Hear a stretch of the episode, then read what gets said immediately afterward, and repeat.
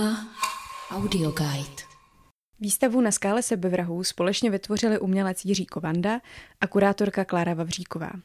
Poslechněte si, jak vznikala instalace pro galerii Ferdinanda Baumana a jakou roli v ní sehrála kurátorka a jakou umělec.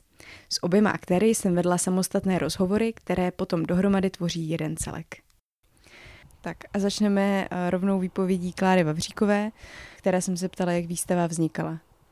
Mně okamžitě napadlo jméno Jiří Kovanda a to proto, že Jiří Kovanda je nejslavnější nebo řekněme, nej, nejviditelnější jsou jeho práce, které právě nějakým způsobem reflektují práci s jeho tělem ve veřejném prostoru.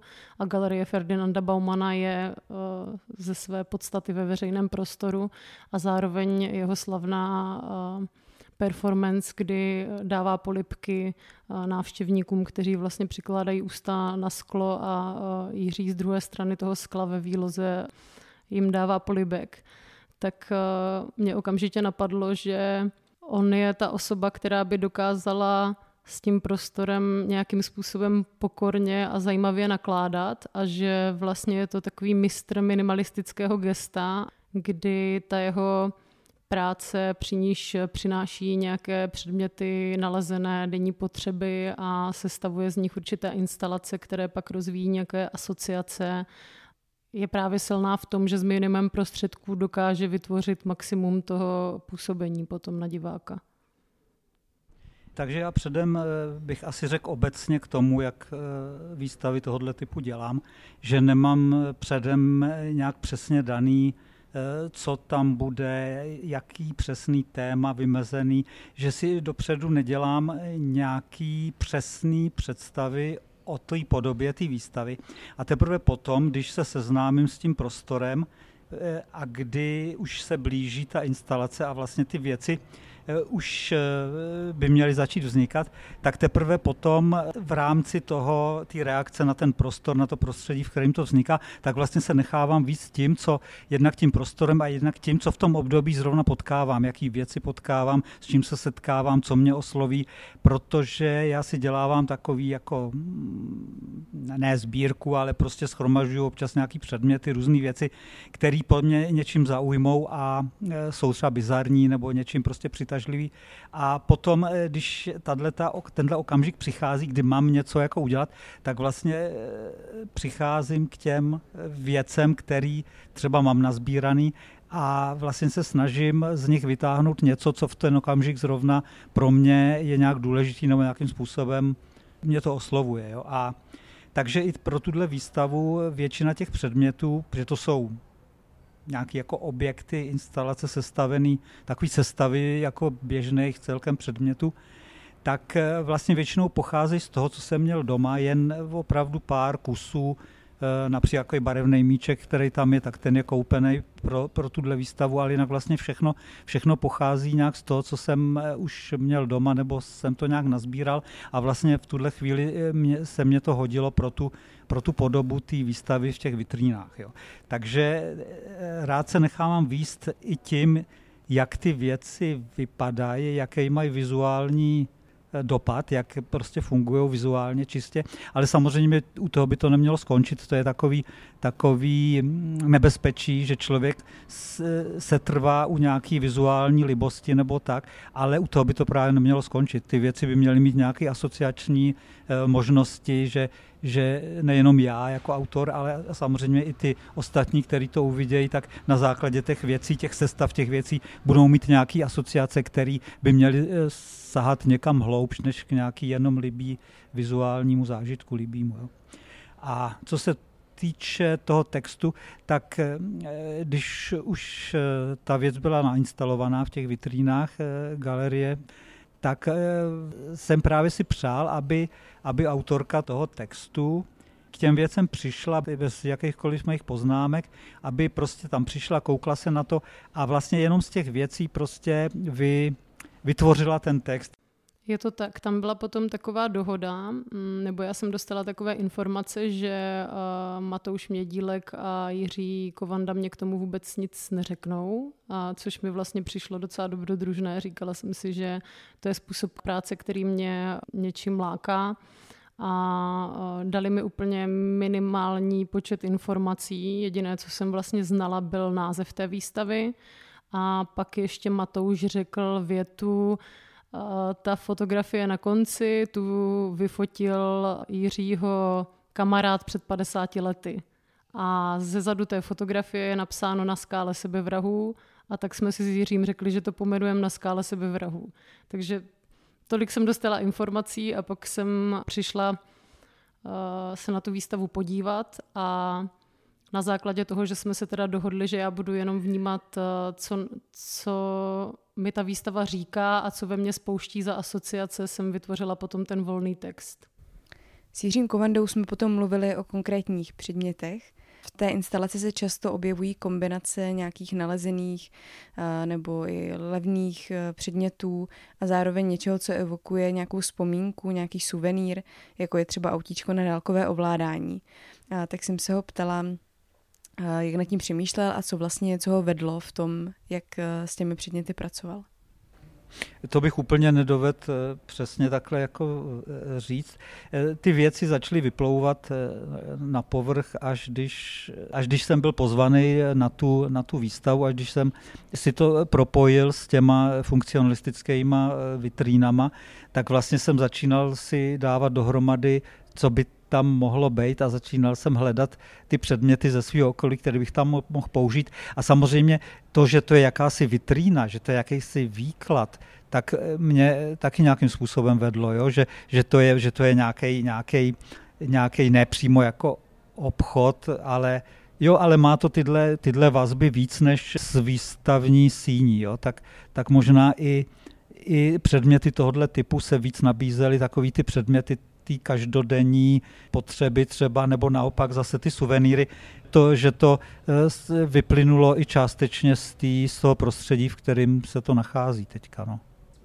Vždycky to jsou sestavy, já nevím, třech nebo více nebo dvou prostě věcí, který, eh, se, který tvoří jakýsi celek a právě ty, to propojení mezi těma jednotlivými věcmi vytváří nějaký napětí, nebo mělo by vytvářet nějaký napětí, který bych rád, aby tam bylo. Jo. A nejenom nějaký jako vizuální e, libosti nebo nějakého výtvarného efektu nebo tak, ale zároveň i obsahově a i e, co se týče nějaký jako vyvolávání představivosti, nějak, nějakých představ, že třeba eh, to autíčko, o kterém jste se zmínila, tak tam vlastně ta, to, to ovládací zařízení vlastně dělá takové jako obličejík s kapesním nožíkem ve tvaru rybičky takže i takový asociace, jako nejenom jakože obsahový k těm věcem, ale i vizuální. Jo. A teďka zase, když jsem zmínil tady ten kapesní nožík, eh, tak to zase se váže k té minulosti, že jo? protože to je věc, která, která zase je, já nevím, x let stará a používala se, já nevím, když děti jezdili na vejlet a, a zároveň tam v jiném, v jiným v jiném objektu tam je ešus hliníkový, který zase váže k nějakým cestám. Takže možná, že i to cestování, který jsme eh, taky už zmínili, co se týče těch suvenýrů, tak to se tam opakuje víckrát. Jo, tady je ten, ten ešus, jako, eh, který se používal pro vaření v lese někde na, na vejletě a zároveň tam jsou eh, třeba ty dárky, které jsou přivezeny od někud a tak dále. No. Klára jsem se potom ptala, jak eh, přemýšlela o instalaci a jak vlastně eh, pracovala s těmi konkrétními předměty, které ji vytvářejí ve svém textu. Já jsem primárně nechala ty předměty na sebe působit a protože jsem člověk, který má spíš tendence vyprávět příběhy a stavět příběhy, tak můj asociační řetězec nešel jako do hloubky, že bych začala přemýšlet třeba nad tím, co znamená jednotlivý komponent eh, v jednotlivé té věži eh, těch věcí, které tam jsou naskládané, ale spíš jsem ty věci asociovala vzájemně dohromady a pletla jsem z nich nějaký příběh, který byl potom už víc konkrétní a který teda vycházel ze symbolů, které se tam vázaly právě k tomu, eh, k sebevraždě, nebo uh, nechtěla jsem úplně použít to slovo, protože vím, že spousta lidí uh, už i upozorňuje na to, že to slovo není úplně ideální, ale nedokážu teď v tuhle chvíli přijít na to, jak to říct líp.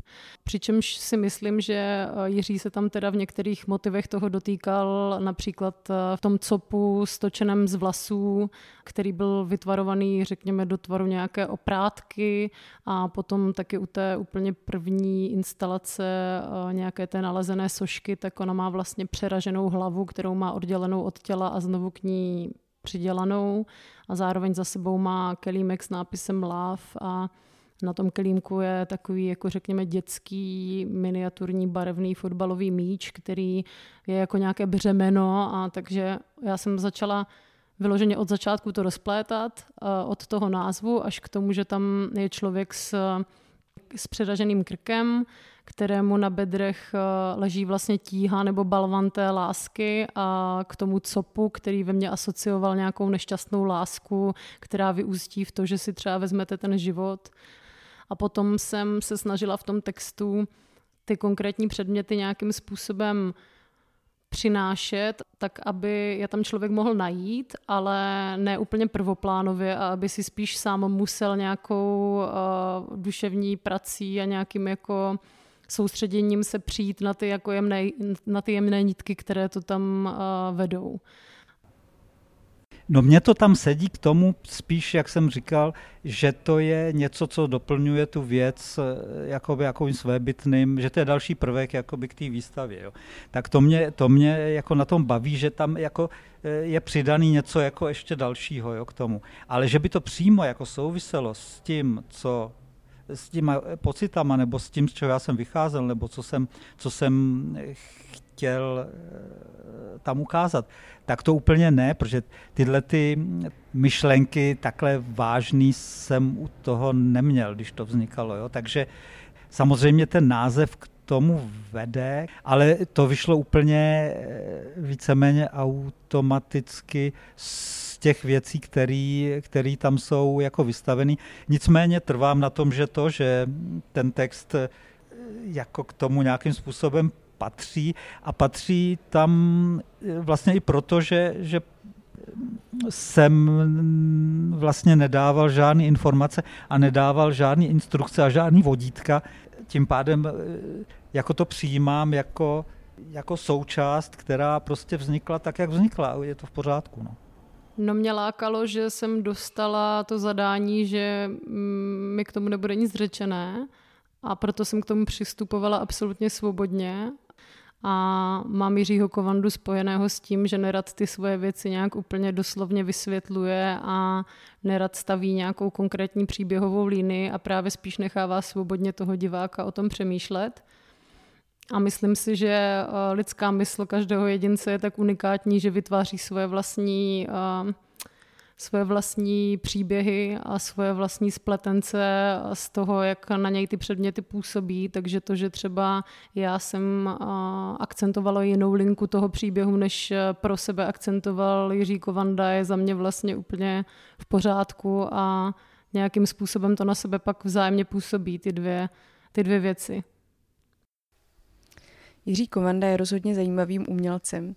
Je velmi známý, takže je těžké vlastně o něm něco jednoduše v jedné větě říct. Proto mě zajímalo, jak nad tím přemýšlela Klára, jak vlastně Jiřího Kovandu vnímá a jak vnímá třeba tady tuhle výstavu v kontextu jeho tvorby, aby ji zaseděla do toho kontextu. Myslím si, že to jsou takové dvě linie, souběžné, které se tam neustále objevují a to je právě práce s tím minimalistickým gestem a tělem a právě práce s těma nalazenýma předmětama, ze kterých se splétá nějaký asociační rámec, který ten divák nějakým způsobem rozplétá a není mu tak úplně dopovězený. A ten teda v rámci tohohle konkrétního díla byl ještě doplněný tím mým textem o nějakou jako jinou rovinu, takovou řekněme nějakou literárně melancholickou. A tak v tomto ohledu to třeba může být eh, pro někoho jiné, ale jinak si myslím, že to vlastně dost zastupuje přemýšlení Jiřího Kovandy, tak jak prostě ho známe z jiných, eh, z jiných jeho výstav. No a pro tebe? Čím je to pro mě nové? Pro mě to bylo nové v tom, že jsem neměla vůbec z... teď nechci říct za úkol, protože zní zvláštně, protože to není tak, že by umělec vždycky dával, že kurátorovi úkol, jak má jako ten text psát, ale, ale takhle to nějak eh, vyplynulo, že se Jiří s Matoušem dohodli, já jsem byla pryč totiž, když oni to instalovali, tak jsem byla v, ve Španělsku a oni se dohodli, že mi k tomu nic neřeknou a že takhle, takovýmhle způsobem to mám napsat. Tak to pro mě asi bylo hodně nové. Ještě jsem nikdy nepsala text k výstavě, o které bych s tím umělcem si dlouho předtím nepovídala a neznala bych jeho uh, myšlenky, které za tou výstavou má.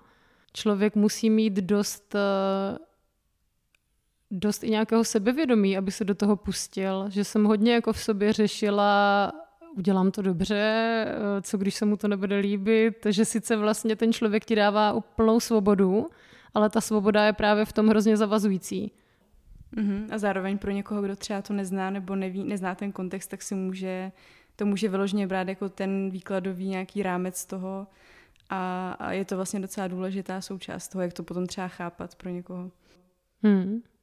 Jo, ale myslím si, že to není na škodu vlastně. Že ta nejasnost toho, ty si o tom totiž pěkně mluvila, když se mě na to ptala, předtím, než si šla dělat rozhovor s Jiřím, ty si řekla, že to je tajemné.